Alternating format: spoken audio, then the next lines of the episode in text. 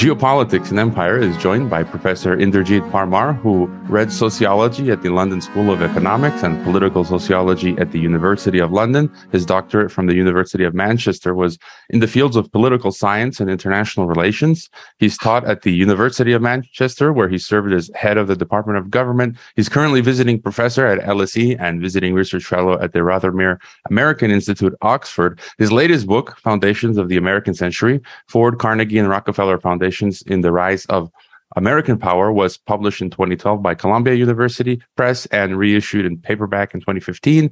He's currently working on a long-term research monograph critiquing the post 1945 liberal international order, presidents and prime ministers at war, race, empire, and elitism in Anglo-American wars from Korea to the wars on terror. You can find him uh, on Twitter at US Empire. Welcome, Professor Parmar.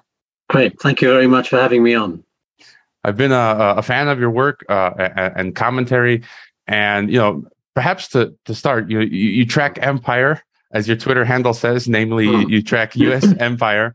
Uh, if you could give us, uh, you know, your thoughts on where the world is today, and uh, your take on how you see see the empire today, what it looks like, and what are hmm. its uh, power centers. Hmm. Well, I guess the empire is a is a very big, broad, loose term, and and I think I chose the handle uh, for my Twitter account at US Empire as a kind of provocation um, uh, to sort of wind people up a little bit, but but also kind of recognizing the inequalities and hierarchies of power uh, which are operational in the world today, and which have um, are currently under the umbrella of the United States, which openly defies or de- denies the idea that it could possibly be an empire and that if it ever is an empire, it basically it's an empire of liberty, that it effectively is the kind of guardian of freedom and uh, peace and progress and so on. So I guess really what you've asked me to do is probably impossible uh, to the state of the world today. But I guess if we just sort of center it on on the United States as a kind of core power of the liberal international order, then what we can see is a kind of, if you like, there is a deep long term tendency or a set of tendencies which are quite all encompassing. And then there are kind of temporary blips, um, troughs, and, um, and peaks, which sort of come along according to various forms of uh, kind of events or crises. So, for example, at the moment with the Russian uh, war on Ukraine, uh, there is or was at least until quite recently a certain level of triumphalism. That in a way that the the, the US under Biden was back, that the US was now more respected, it was standing up for sovereignty of Ukraine, it had unified an increasingly fragmented relationship with the European Union. Uh, uh, President Macron had declared NATO brain dead not so long ago. NATO is reinvigorated. Uh, Finland and Sweden are applying to join, um, as well maybe others. so that is to say, at, at one level, there is a kind of resurgence and a kind of almost a triumphalist feeling that Putin, by what he's done, has reinvigorated the West, uh, the Western idea, and the Ukrainian people are considered civilizationally more Western uh, than they might have been before. But on the other hand, what we can also see is that there are a deep series of crises as well, which, despite these blips, they have a kind of it's a bit like the the iceberg beneath the surface of the water. That hasn't changed. And the, the key thing there is that there is a kind of global and national manifestations of crisis. And that crisis of legitimacy at home uh, couldn't have been more starkly portrayed than it was on the 6th of January 2021, when for the first time people broke in to the Capitol building and sacked it and tried to kill the vice president and anybody else they could get hold of and so on. And those hearings, which have started in the last week or so, are, are illustrations of that. That the US is on the brink of a, a serious abyss.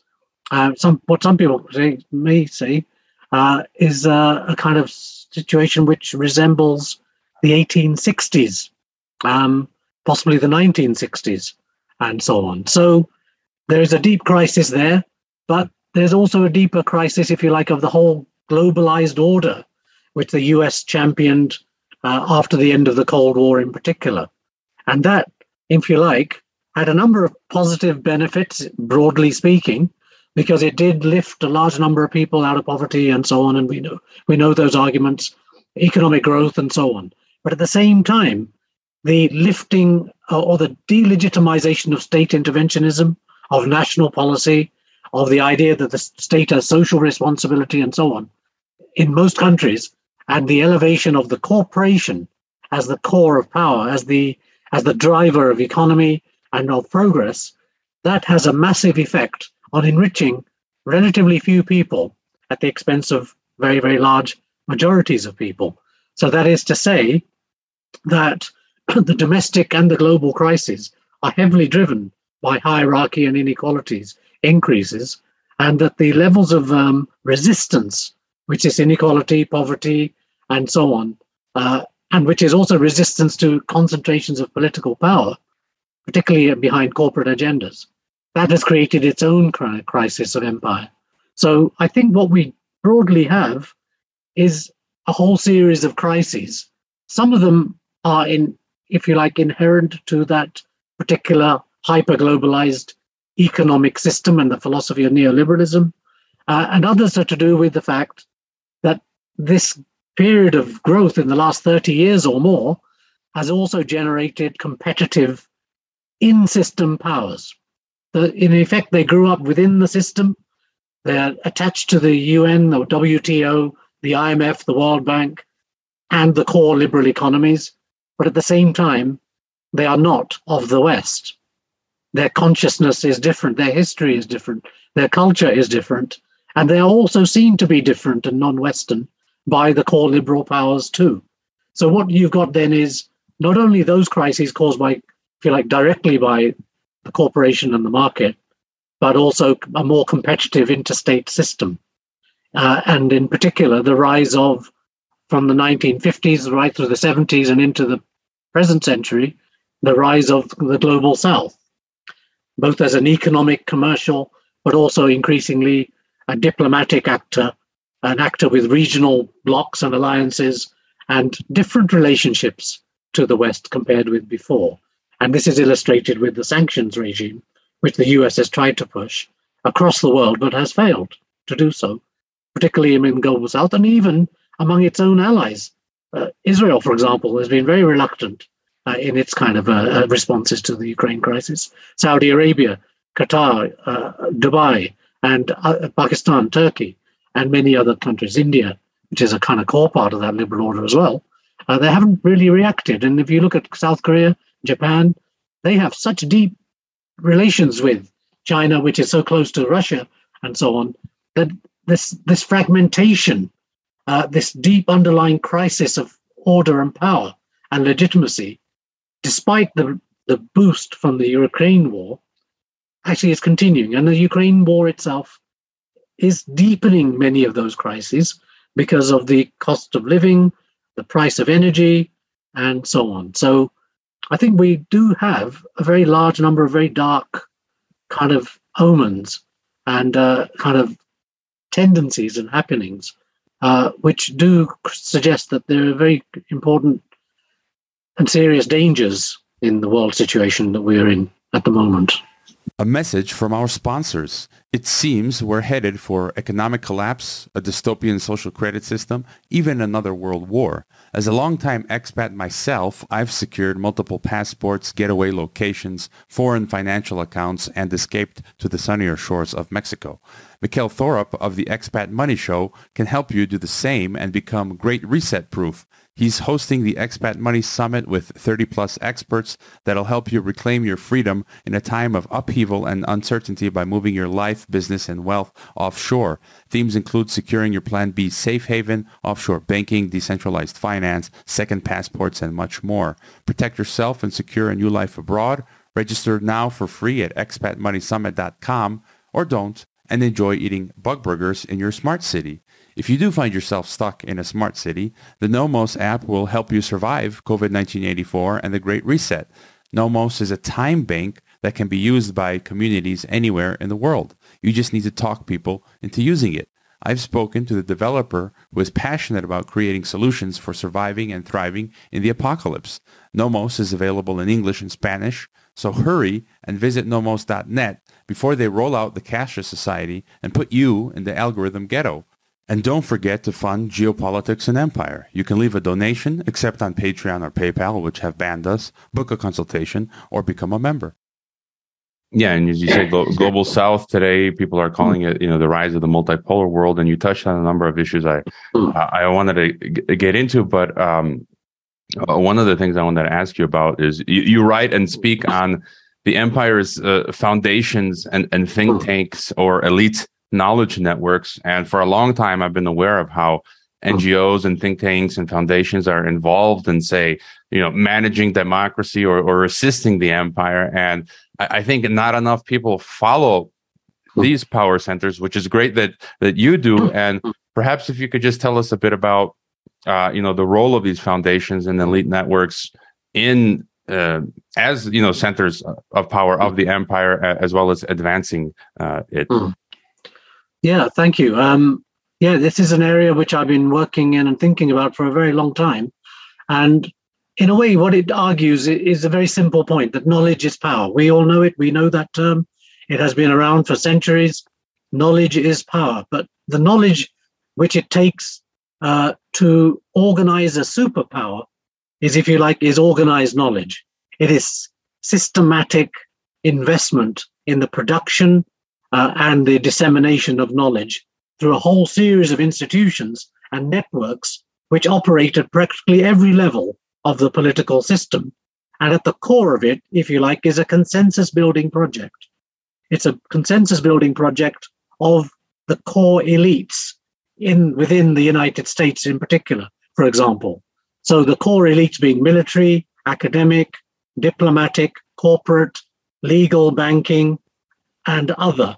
And that is to say that these are the kind of, if you like, the, the people who have the greatest and the highest positions, the power of decision and that in effect they make a kind of determination based on huge corporate wealth of the kinds of knowledge which ought to be produced, the kinds of questions that need to be asked, the problems, and who is to define what is a problem and what is not a problem, and in effect to kind of forge a future which centers their interests as the core American national interest. And so, whether they act at home or abroad, that that kind of, if you like, that empire of the mind, which, if you like, is a very important material force. It's a it's in huge investments in universities, in bricks and mortar and libraries, programs, syllabuses, chairs, departments, conferences, professional associations, journals, publishing houses. So knowledge, if you like, isn't something we just sit in a nice, comfy armchair and have a few thoughts. This is actually a sort of the factory production of new ideas, old ideas, repackaged ideas, and the dissemination of them at all levels of our lives and through a variety of institutions. So there are obviously schools, there's mass media, there's universities, there are think tanks, and there are all forms of other kinds of organizing, research institutes, uh, corporate institutes, and so on. So, if you like, what I suggest is that there's this this institution at the center of the building of consensus and hegemony, which uh, uh, the elite knowledge network, and that elite knowledge network, in effect, is a kind of living organism which produces and disseminates knowledge uh, and attracts attention because of the prestigious character of the network and its individuals and institutions themselves. So that when any crisis breaks out, for example, they, they are the ones who supply the talking heads to the mass media. They're the people who write the op eds in the major outlets. They're the voices you're likely to hear. And in a way, they are kind of, it's a bit like having an, an army in a garrison. There's a sort of combat readiness. Uh, and then there's the routine production of everyday knowledge and so on, which is what goes on. And but when crises like the Ukraine crisis break, uh, or whatever, then there is has been in this past investment, uh, which then is sort of deployed.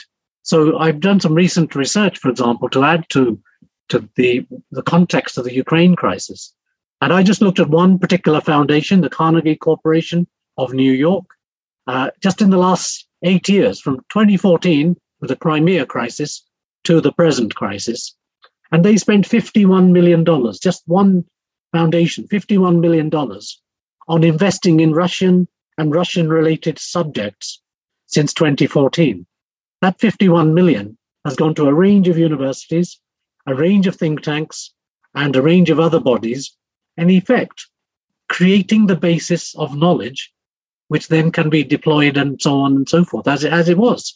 So we saw as soon as the invasion broke out on, in February, I mean, it's quite incredible. There was a kind of mobilization of knowledge, information warfare uh, at the same time. So this is a real powerful material force. And in a way, it's a kind of, you know, you could call it knowledge for combat. It isn't just knowledge sitting by itself for people to come and choose to take it. It is thrust right into everybody that you cannot ignore it. And it, it, it, it enters in every kind of way. So, one function of the elite knowledge network, if you like, is the building of consensus and the drawing of boundaries of what is legitimate debate. Another one is the disorganization uh, of the opposition. It is to effectively prevent the coalescence of a coherent opposition or resistance or alternatives. So that if you occupy the ground of knowledge production through practically every media possible, then in effect you crowd out alternative media, alternative voices, because they just don't have the level of resource which the mainstream, if you like, the big corporations and the governments and so on have. So that makes it much more difficult for those who are resisting voices and so on to coalesce together, to build unity, to build movements and so on. And what is really impressive to me is that despite all these resources over such a long period of time, on a, such a relentless basis that there is still so much resistance, still so much opposition, and the struggle to find alternatives. So I always find myself when I study elites, I see when you look at their papers, their private papers over the past hundred years or more, the papers that they don't think are going to get out before they're passed away and so on, they are very afraid. They are actually afraid they they foresee resistance and they they see the world as a kind of they're under siege in various forms. And whereas people outside of that kind of feel that we're alone, we're isolated, we can't do anything, we're powerless compared to it. But internally, I, I guess that spurs them to huge amounts of action because I think they see that by just virtue of living, people will disagree with what is going on. And when things get much, much worse, when economic crisis or financial crisis or wars break out and so on, you know, just just being alive means you you you can't actually carry on in the old ways. And so I think those two functions are really powerful functions of knowledge, organized knowledge, uh, elite knowledge for empire and so on. Yeah, I'd agree with you. Um, the mainstream news is losing its its status. That's why they're attacking uh, independent media. People just don't believe it anymore, and with, with for, good reason. And I was mentioning before the interview as well that uh, I've been attacked by these elite networks. You know, the Associated Press and Atlantic Council uh, have written negatively. Um, about me and then taking off some uh, deplatforming me from some of my sources of uh, finance and uh, as well just, just exactly what you're talking about just for my personal example where here in mexico i taught at the top um, institute, basically the MIT of Mexico. And uh-huh. this institution, very corporate, very um, liberal, imperial, globalist, looks looks up to the empire and wants to emulate it and, and, and copy it. And they would bring, you know, Hillary Clinton would speak at the online uh, graduation, you know, when, when, we had the online graduations at the pandemic here. Uh, you know, all, all, of these big names, Bill Gates, Hillary Clinton, Al Gore, former former American military generals. And so exactly as you say, abroad, this is how they uh, project that imperial mind and you know get the Mexican elites and and, and, and youth to think in this way and advance the goals of the empire. And uh, I wanted to get your thoughts on China because you've been doing fascinating and research on China. You wrote a piece on the role of the Ford Foundation's transformational elite knowledge networks in China. Uh, and mm.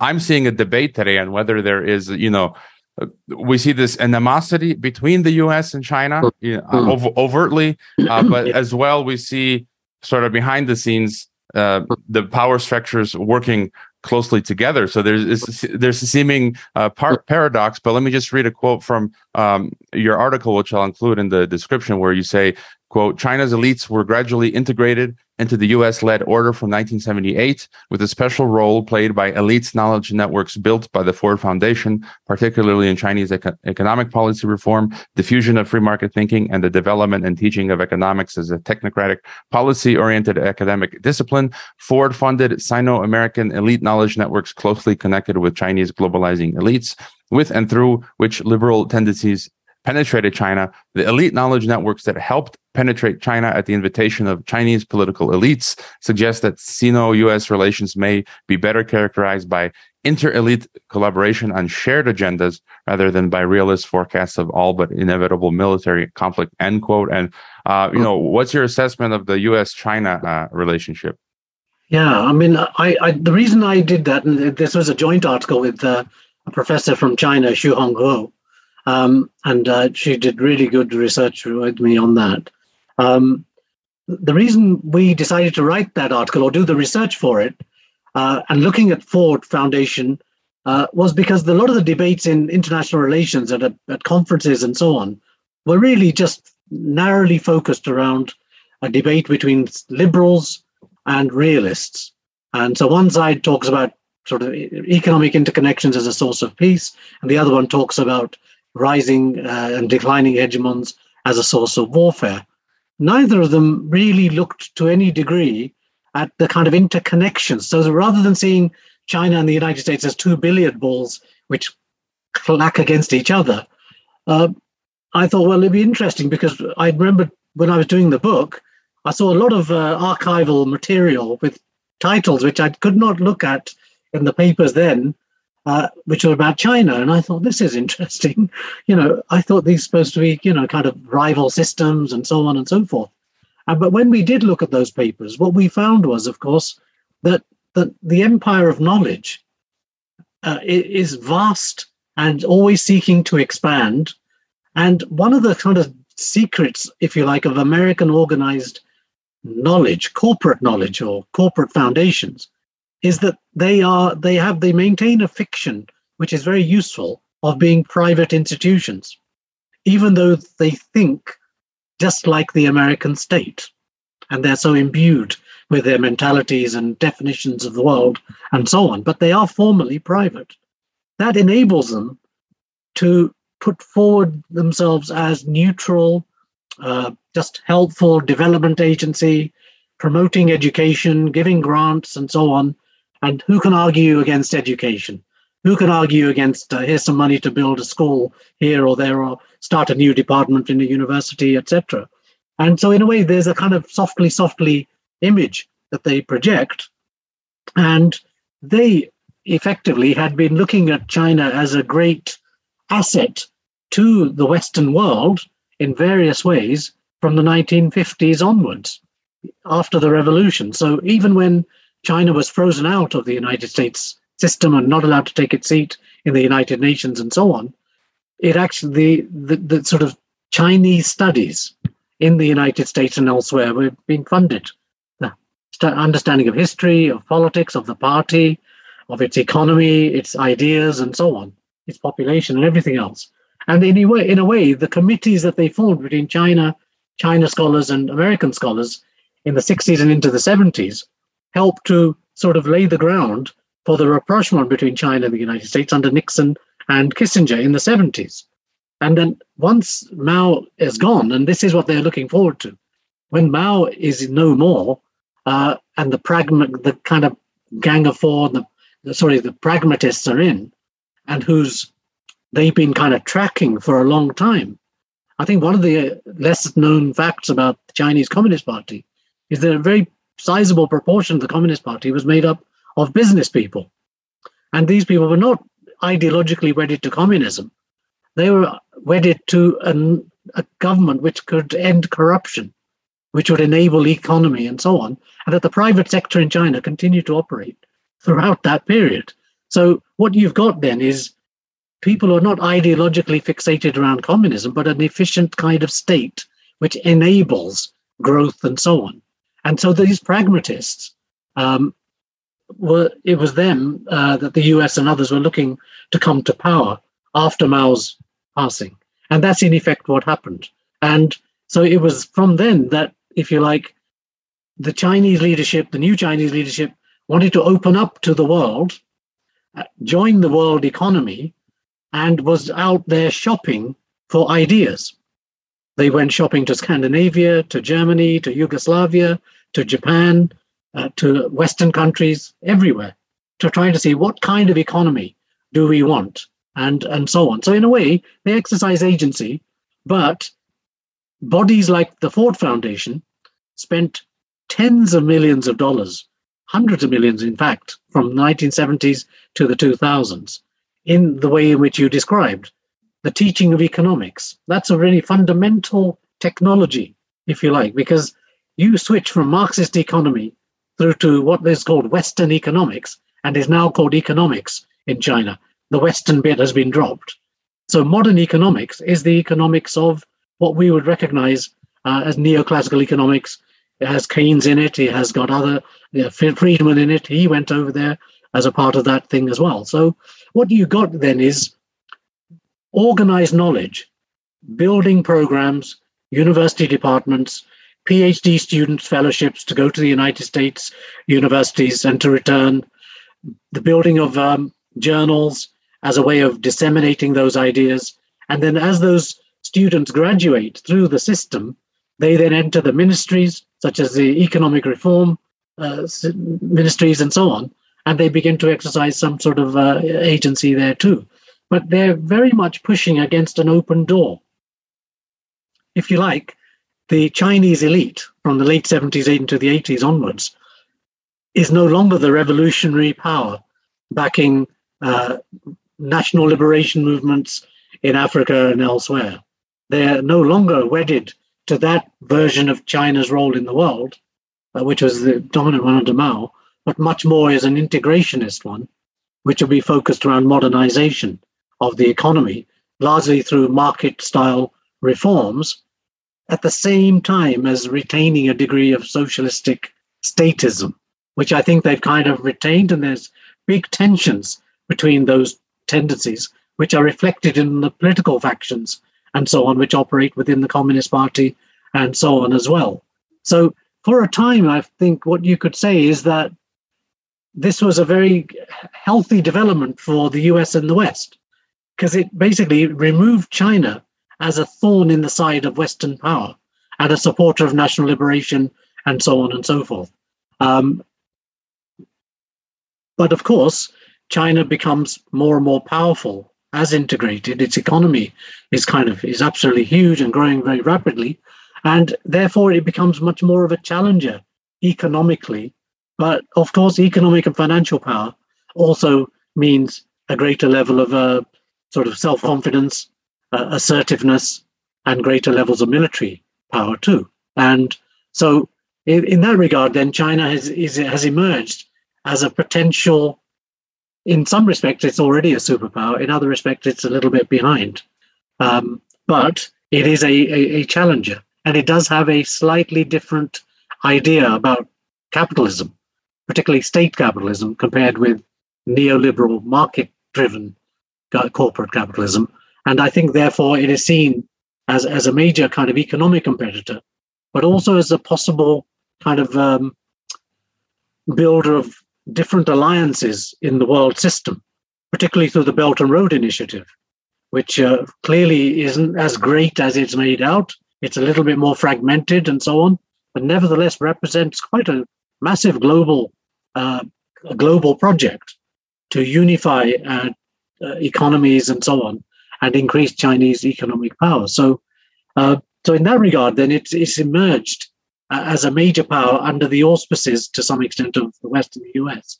And so, in that regard, you look at the level of investment, uh, you know, in production by the United States and Western countries uh, Apple and many other companies as well, is huge. It's absolutely massive.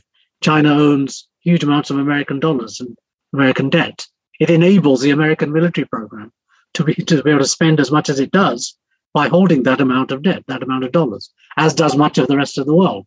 So what you've got is clearly at the level of military power and military interests, particularly in the region, in the southeast, south and east China Sea, Taiwan, you've got a degree of geopolitical competition.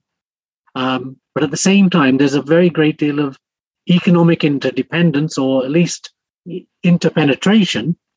Um, and China needs the world economy in order to continue. And if China were to disappear, the world would go into a massive re- recession, probably unknown ever. Uh, if Russia and its relatively small economy can have an effect that it has since the Ukraine war started, then the Chinese economy is actually much, much more pivotal to the global economy. So I don't think that the United States has a vested interest in the collapse of China, but I think they do want the subordination of China as a kind of junior partner who would then not constitute anything like a threat.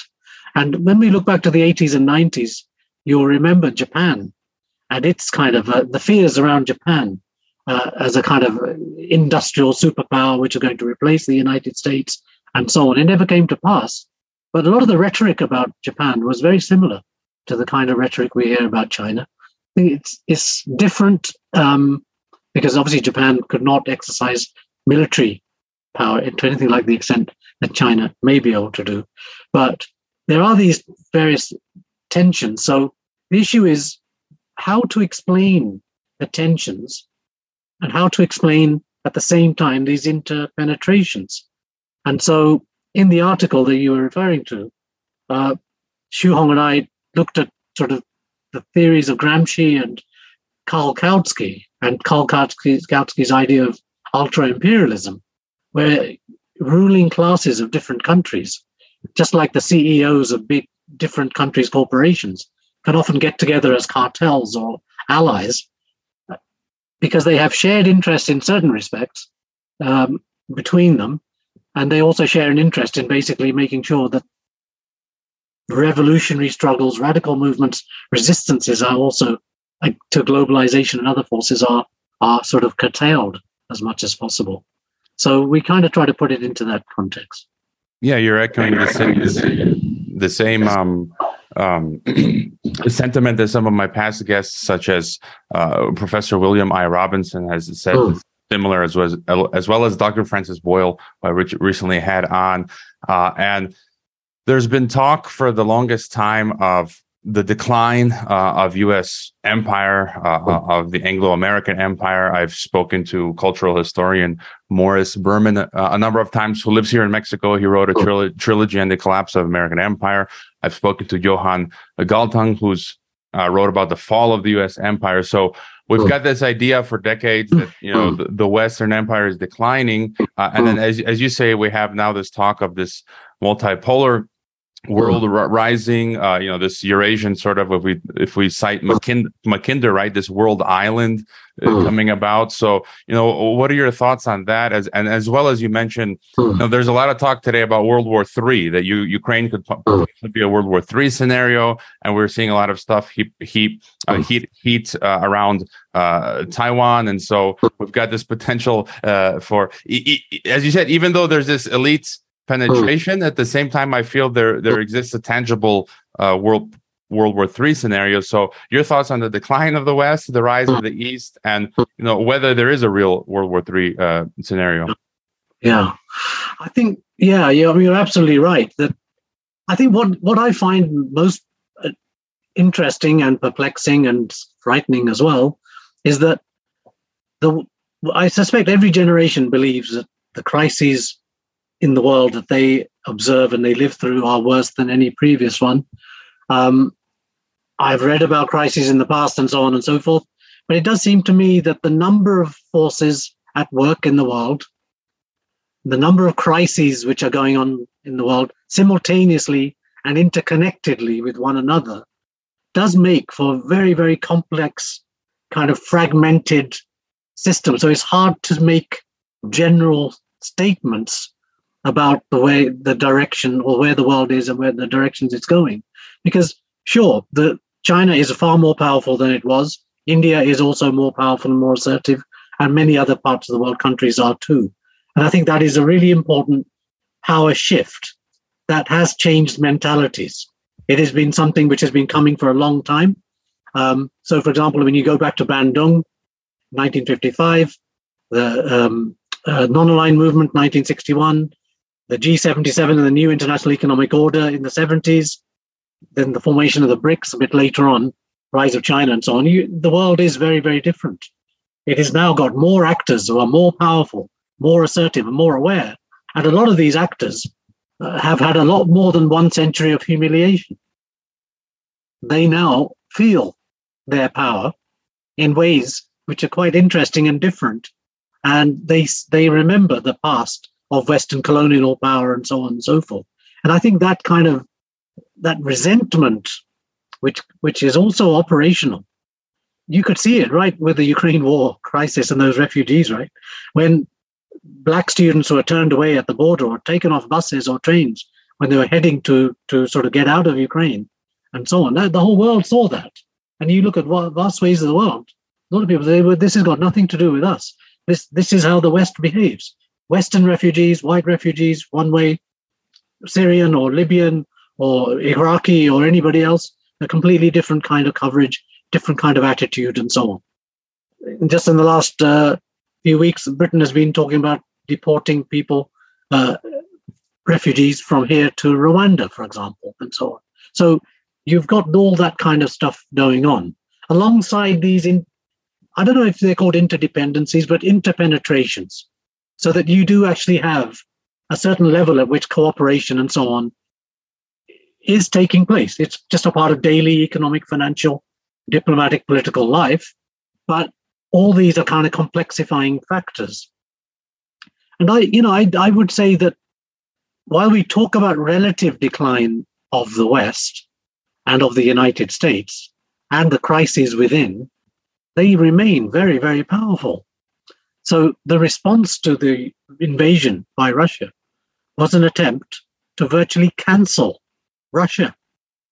Right? If you look at every sporting organization, cultural, musical, private corporations, people are not even asked to do it, universities, not even asked to do anything, are declaring themselves in one way or another and joining programs or cutting programs, uh, isolating Russia as much as possible, and so on.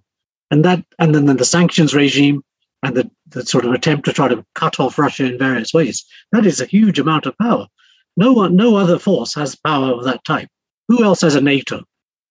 Who else has a force like that which can galvanize itself in so many, so such powerful ways? They're not entering the Ukraine war uh, directly, but they are certainly there, and they have been for the last seven, eight years. $600 million worth of aid poured into Ukraine from the US government alone. And then all sorts of programs with NATO, by the RAND Corporation, and many others. So what you've got is then a kind of relative decline. But in absolute terms, the United States remains militarily, you know, 800 military bases in space, in the sky, on the land, on the sea, under the water, and in cyber. There is no one else who challenges it on the, all of those fronts. It had full spectrum power. So, what we have is a kind of funny, lumpy shaped world in which the old is sort of getting a bit older, uh, but it's not finished yet. And the kind of level of sort of uh, resurgence which we saw with the Ukraine war breaking out, uh, was a kind of shot in the arm as far as they saw it.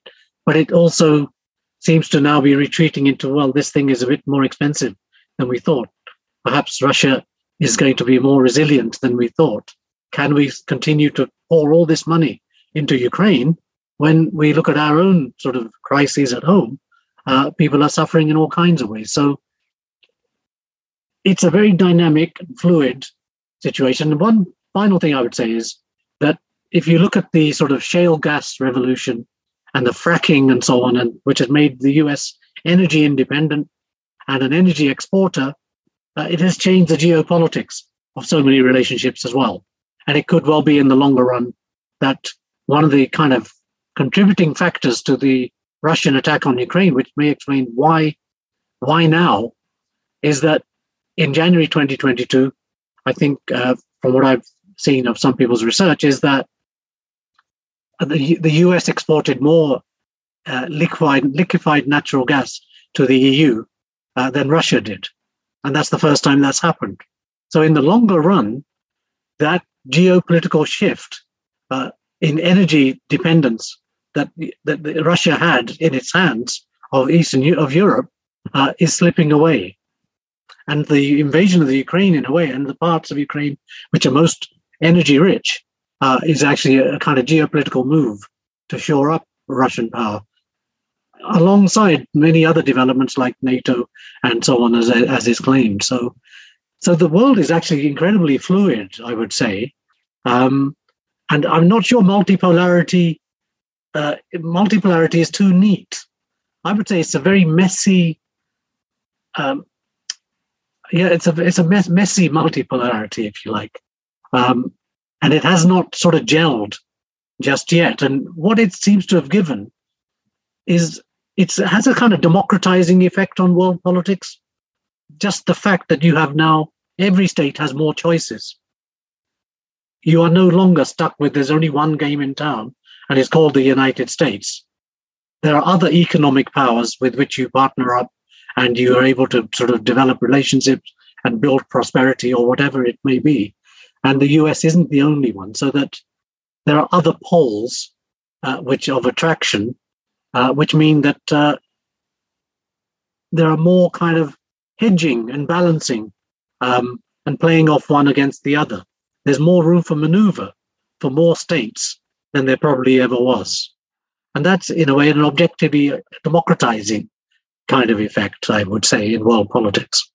Yeah, for the longest time, uh, I've been a declinist. Uh, I mean, myself, I was born in the U.S. I'm an American, but I, I've, hmm. I've viewed the U.S. as collapsing, you know, of the vein of Morris Berman, Berman and, and other such intellectuals. Hmm. But I, have interviewed Michael Beckley a few years ago, who says that the U.S. will remain. Hmm. His thesis is the opposite: that the U.S. is going to remain the superpower, and I'm starting to see that point, kind of like what you're saying, that the empire is much more resilient, and I don't see it um, collapsing like many people today critics of the empire are, are saying that i think it's still got a good run. Uh, in it and, and i wanted to get your thoughts on you know what what johan galtung calls the internal uh, contradictions the threats from within the us uh, the empire the authoritarian politics the declining uh, economy and the polarization and talk of of civil war uh, and so on.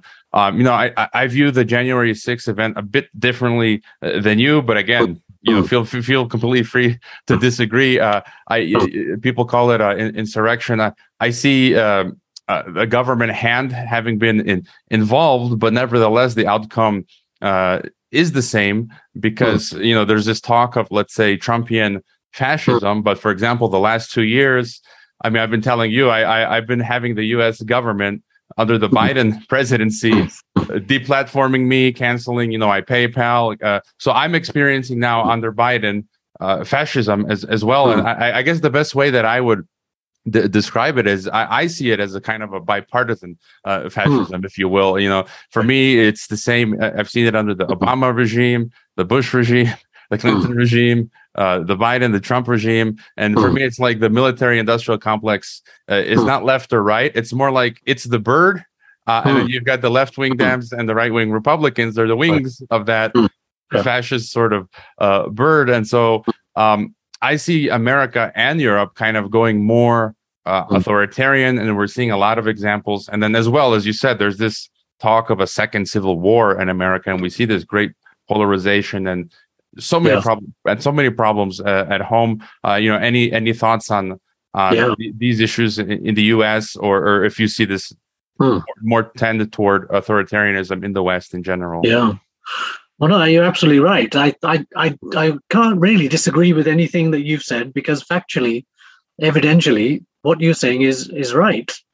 The difficulty, I mean, so okay, where I put myself, I suppose, for on the for sixth January, is yeah, it's it's a kind of uh, elite populist, elite authoritarian populist insurrectionary coup. It, I mean, we are seeing it. I think we've seen the evidence over the last more than one year of the kind of the network going out from the White House and through the various tentacles into the more extreme elements as well, but over the last previous four years. And I guess really, and what that I think overall shows, and it's not like Trump just came along out of nowhere. The fact is that the basis of Trumpism has been building for many decades, and that in effect, Trump, under those specific conditions, um, managed to kind of coalesce and weld these tendencies together in in what basically became then the presidency, and and is not still defeated, if you like, politically speaking.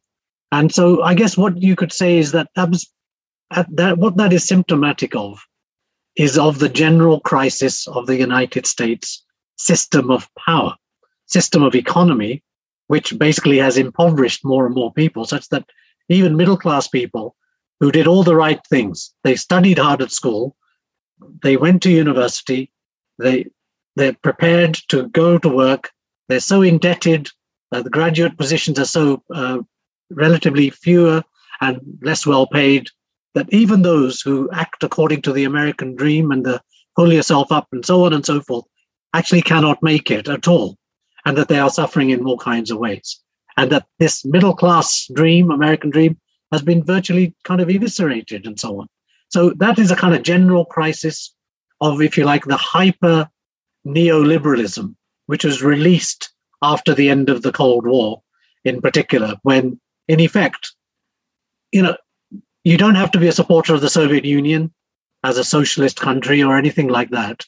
But the fact that it, this there was this rival ideology, even if it was just a set of terms, it had a massive effect on the kind of the, the politics, ideological politics of the Western countries.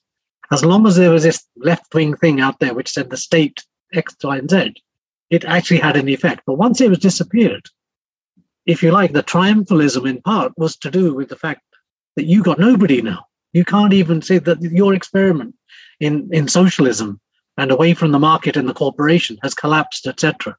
And the effects of that politically were very, very powerful. And so when you, in the 1990s, Clinton, you know, kind of uh, unleashes the banks and sort of the Glass-Steagall Act and so on are abolished, and banks can basically speculate with ordinary savers' funds, you in effect have this kind of hyper globalization, hyper neoliberalism and so on released. And the effect of that, politically speaking, economically speaking, socially, culturally, is devastating to practically every part of the sort of dominant majority of the American population, white and black and anybody else. So that, if you like, is the crisis of that entire system and the resistances both within within both main political parties. So that tendencies to against the establishment of the Democratic Party and of the Republican Party in the Tea Party movement, the Occupy Wall Street, and those things. Then later on, Bernie Sanders, and then, of course, Donald Trump. These are people who reject the entire two party system as established. So you're absolutely right. There is a bipartisan. The, dominant system is bipartisan, but it tries to contain within it various kind of tendencies. And often is very successful in doing that by channeling them in through the party into power. With Trump, I think they failed, if you like, because he's an, he was an unknown quantity and he was not disciplined and so on. And so that for that in that regard, I felt that was a kind of heading the US towards open forms of fascism within the kind of American system. Um, and I was very pleased and glad when he was defeated in November 2020. I didn't expect a revolution uh, because of Biden, because we know everything about Biden. When the, when when the U.S. was marching against the Vietnam War, he wasn't. When the U.S. was marching for civil rights, he wasn't. He was of that age. He should have been marching around that time. Uh, at a time when racism was uh, being fought, he was sort of aligning himself with segregationist senators and so on and and so on and so on. We all know that story. So he's a he's much more of a weather vane politician than he is a signpost. Uh, you know, he, he he responds to which way the wind is kind of blowing. But that underlying crisis of authority, which has been generated by that very system itself, which which the pandemic then exposed as fully as anybody could possibly. Look at the, the inequality of suffering, the inequality of healthcare provision, and so on. Who had to continue to work and who did not have to continue to work, and so on. I think that showed up everything that you need to see. That, and that, if you like, is a bipartisan thing because Biden hasn't changed very much on that front either. So the only thing that's really changed is the moderation of the language, the shift in the vocabulary towards diversity and inclusion and so on and so forth, while continuing to de- try to defeat that resistance. And so, in a way, the the sort of drift towards authoritarianism and repression and so on, whether it's under Trump or other Biden or whoever comes next, isn't going to change very much. But the, I think the rhetoric shifts, and the rhetoric, in a way, reflected the fact that there's very large amounts of discontent with the Trump regime. That, that he managed to galvanize a lot of people um, uh, into voting against him. But is the danger of authoritarianism, of deportation, of police violence, and those kind of things gone? No, it isn't. The dangers of the pandemic, the, the lack of healthcare, etc. I mean, there has been some spending on uh, voting on uh, infrastructure and that kind of thing as well. But in terms of America's global role, uh, its military role, and so on, very little has changed indeed. So, yes, it is a bipartisan kind of military industrial complex, if you like, uh, which it remains. But it has its kind of, if you like, its sort of more velvety, uh, velvet glove with iron fist, uh, as opposed to the iron fist inside an iron fist. Uh, and that that's the kind of democratic choice uh, which appears to be available. And we shouldn't forget, it was about a century ago. Uh, decorated soldier Smedley Butler was recruited I guess, by the corporations and these fascist tendencies to lead a hmm. coup to create, establish a hmm. fascist America. And he blew the hmm. whistle and spoke out against it and, and stopped it. So we see over time, there, there are these authoritarian, authoritarian tendencies always trying to establish, you know, uh, uh, this dictatorship. Are, are, there, is there any other, uh, you know, given that the context of what we've talked about, any other important point uh, you wanted to bring up or uh, final thought uh, for us? Um, no, I, I think probably we've covered a lot of a lot of ground there. But uh, thank you very much for your for your questions. Mm-hmm. It's a big, complicated subject. Actually, very hard to kind of uh, you know sort of do it so briefly and do it justice. But um, but thank you for your questions. Mm-hmm. Uh, yeah, I'll, I'll, recommend people again to your book uh, and your research and publications. Is there a, you know you, you're on Twitter? Uh, are there any other websites uh, that you'd like to let us know about or or, or books uh, or, or, projects that you're working on? Um, well, there's this global webinar series that my colleagues and I have been running for the last couple of years. We just finished a series of six. We have the recordings. Um, uh, we just did one on U.S. foreign policy deconstructed. Um, I could send you the the link.